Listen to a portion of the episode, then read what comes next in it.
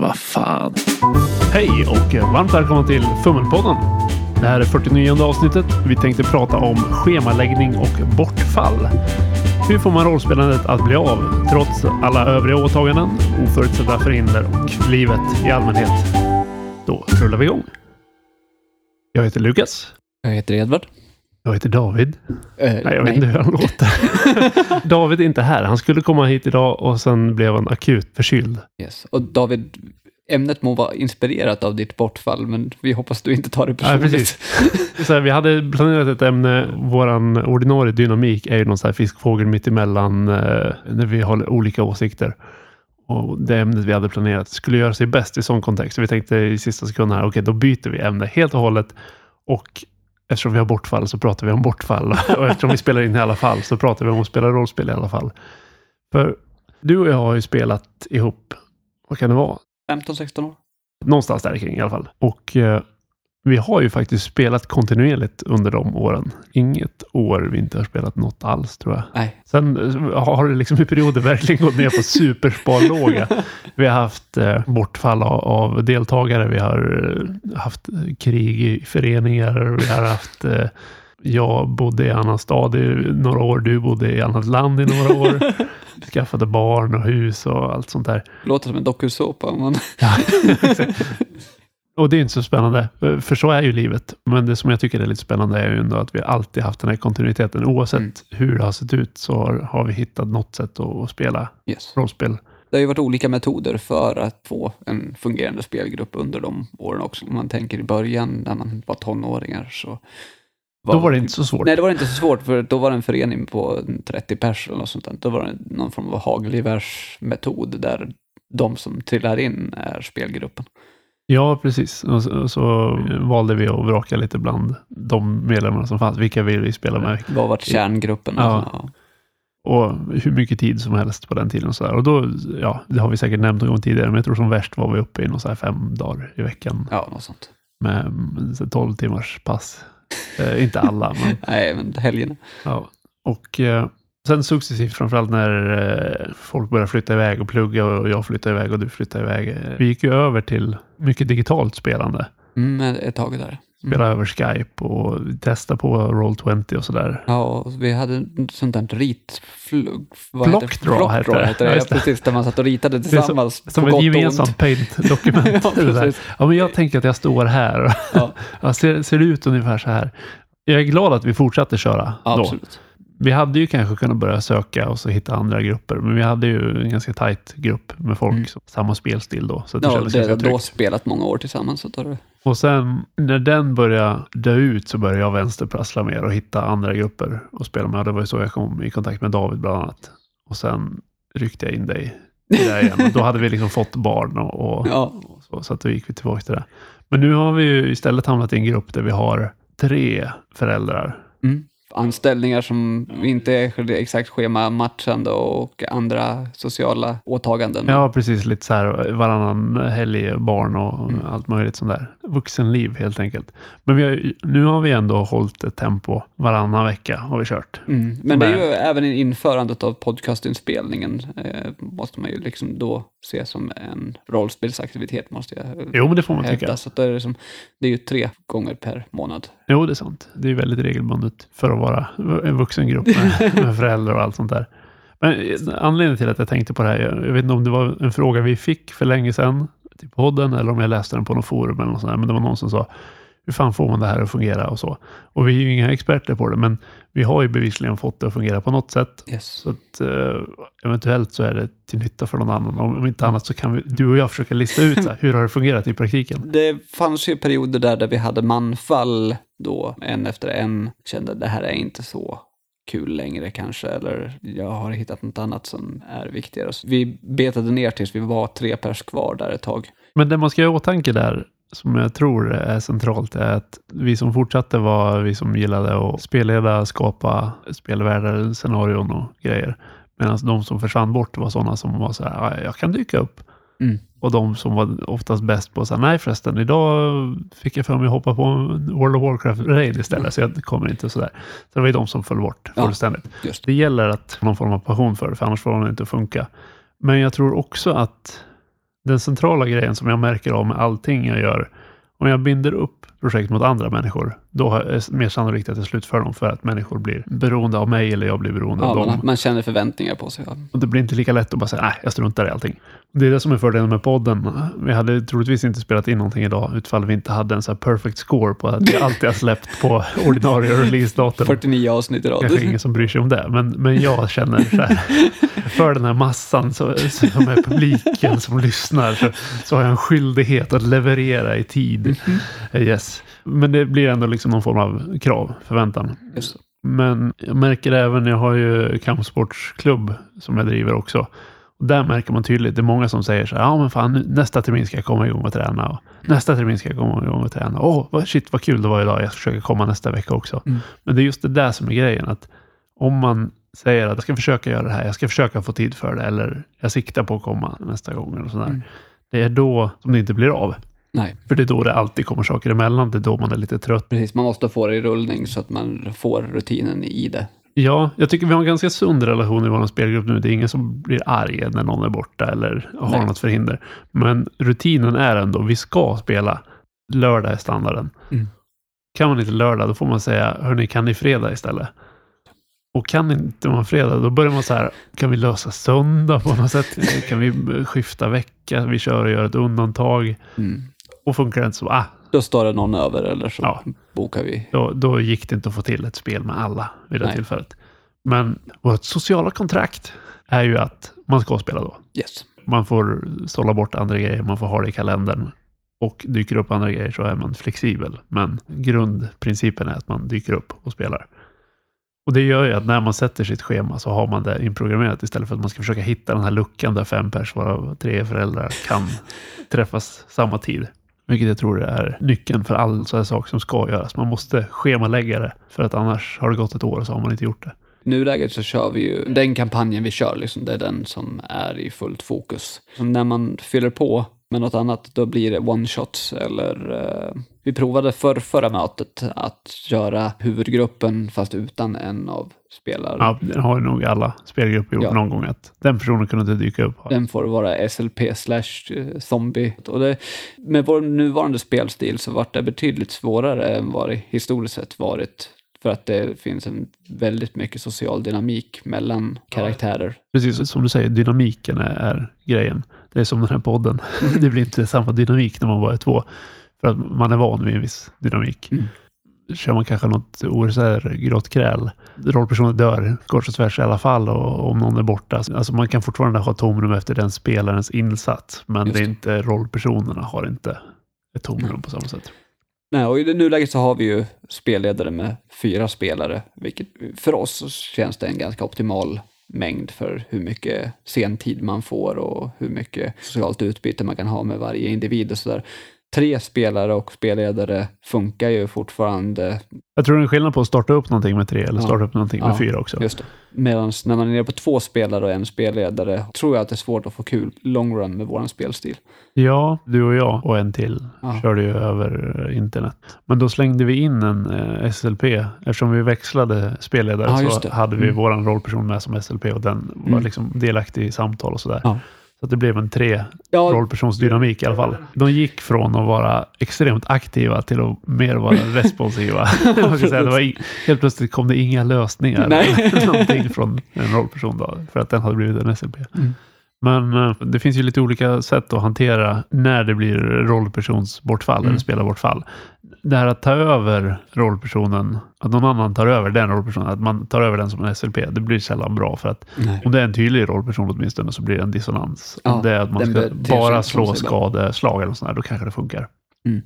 Men när det är någon som har mycket agens och, och påverkar handlingen i andra situationer så blir det konstigt. Dessutom kan man fatta beslut som, om man har lite så här rollpersonsintegritet, att Mm. varje spelare ansvarar för sin rollperson, då kan en annan som gestaltar den personen ta beslut och säga saker som inte hade gått i linje med det. Jag föredrar nog egentligen när man låtsas som att den rollpersonen inte finns, nästan som att den aldrig har funnits. Vanlig grej som eh, dyker upp i många sammanhang är det här, ja men den rollpersonen är sjuk den här gången. Mm. Men det blir nästan mer störande tycker jag ofta för att hur mår den? Ska vi ta hand om den? Ska vi stanna här och vila? Nej, nej, nej. Alltså, vi, vi bara spelar på att den är sjuk. Okej, men då ska vi släppa med den. Hur fungerar det här rent praktiskt, logistiskt? Och sen helt plötsligt blir den rollpersonen frisk från ingenstans. Åh, nu är jag tillbaks. Ja. Det blir minst lika jarring inlevelsemässigt som att man bara inte nämner den rollpersonen, inte låtsas som att den finns. Mm. Det, det finns ett eh, rollspel av Mikael Bergström som heter Värmedöd. Det handlar om att man tar en bekant setting med bekanta karaktärer Mm. Och sen plockar man successivt bort dem och ser liksom hur länge kan man fortsätta spela. man börjar spela Bamse och så vidare. Och sen är det plötsligt Skalman är borta, Skalman har aldrig funnits. Liksom. Och vi låtsas inte om som att Skalman Okej. har försvunnit, utan allting bara driver längre och längre ifrån och det har aldrig funnits. Då. Eh, intressant experiment. Jag har inte Mm. testat att spela det själv, men jag tycker att det är en fantastiskt trevlig idé. Ja.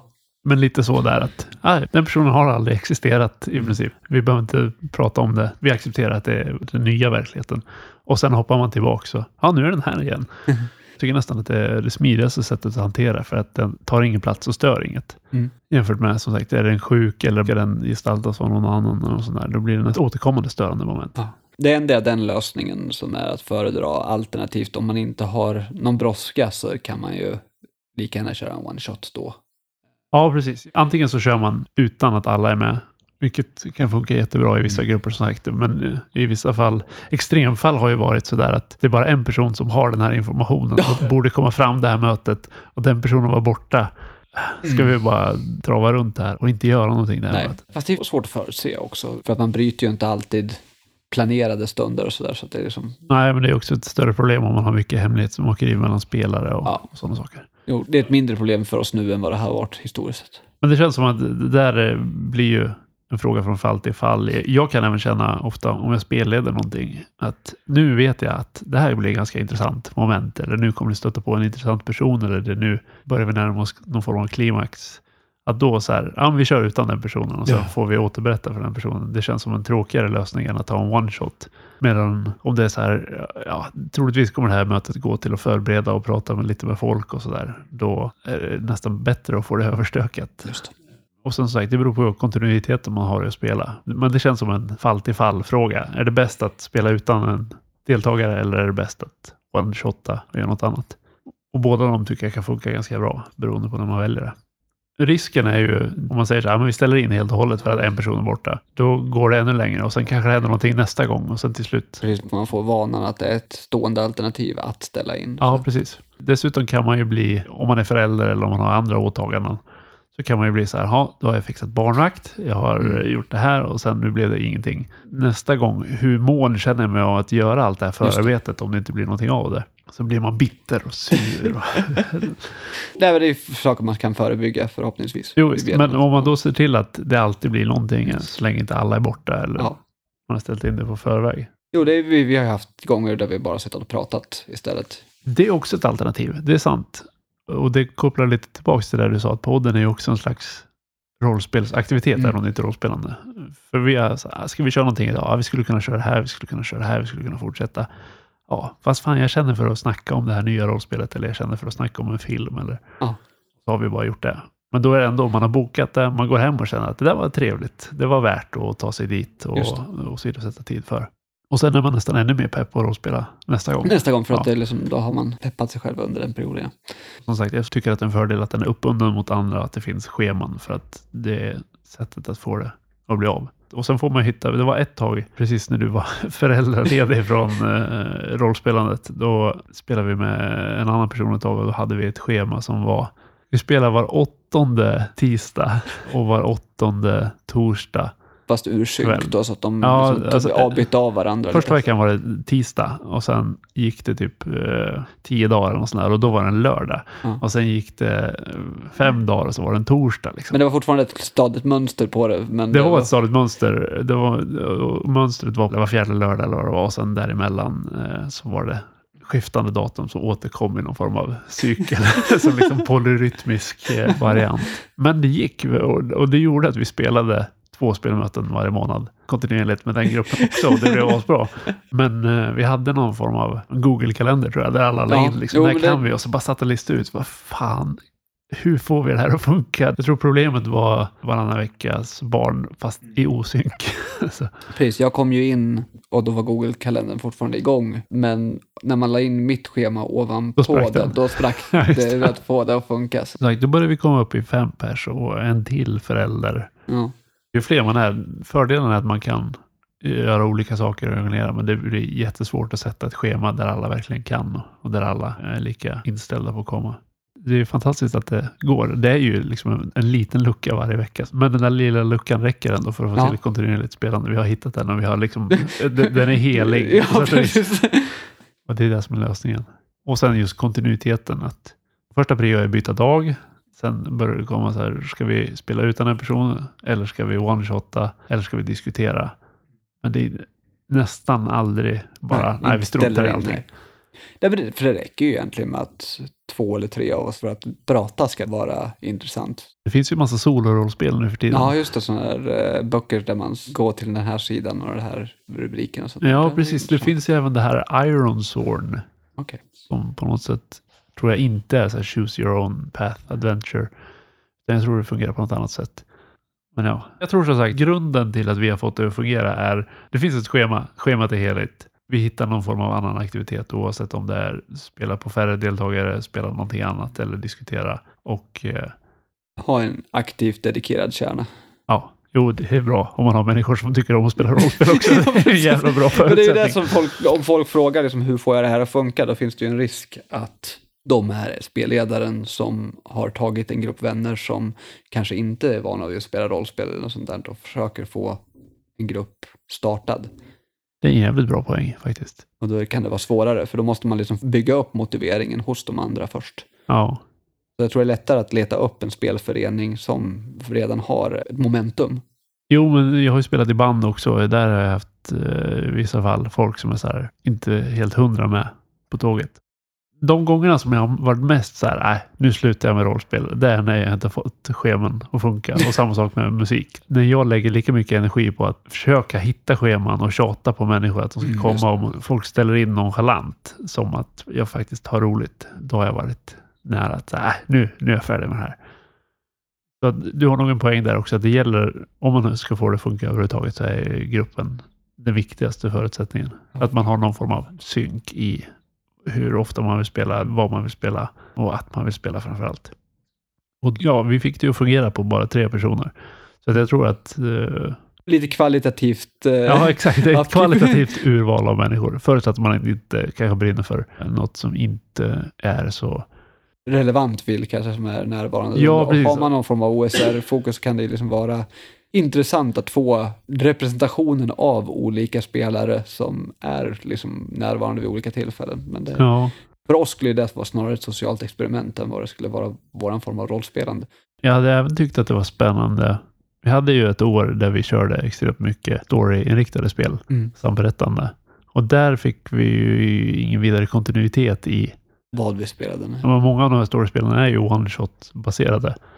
Och eh, då kräver det mer energi för varje uppstart. Man har inte en spelledare som är den som driver på samma sätt, utan det gäller att någon kommer med ett spel. Men det kanske funkar jättebra. Jag lyssnade på Nordnordost. De hade kört en jättelång kampanj av eh, Wilhelm Perssons nya Ökenros-rollspel som är så här eh, romantiklitteratur. Jag har sett lite. De hade tydligen kört en lång kampanj med det och det verkar ju väldigt indie-flummigt. Så att det går bevisligen också. Ja, precis. Det kanske är mer anpassat för det. Exempelvis fiasko går ju typ inte att... Nej, man kan kanske ha reoccurring characters, men det Okej. ju, konceptet måste ju vara olika från möte till möte. Thespian som vi släpper nu är ju också så svårt att få någon kontinuitet i. Jag Jag, har inte... provat Gudasaga i flera kontinuerliga spelsessioner, utan det har bara varit liksom... Jag pratade med en person som skulle göra det, men jag vet inte vad som blev av det. Och sen vet jag att Kristoffer som var med och skrev spelet skrev på någon kampanj, men jag har inte testat. För att det är ju byggt för att göra det, men det har, den biten av det har ju inte speltestats allt för utförligt. Nej, nej men alltså, jag vet inte. Det finns väl roligare saker att göra än att spela Gudasaga om och om igen. Eller? Jag hoppas det. Självpromotion. Ja, exakt. Förresten kan ni köpa Gudasaga. Men i alla fall, eh, ja, jag tror gruppen är, är viktigare än aktiviteten Mm. nästan. Det är kul att vi har kul. Det är kul att vi har kul. Bra. Bra. Vi nöjer oss så. Ja, tack så mycket. Hej.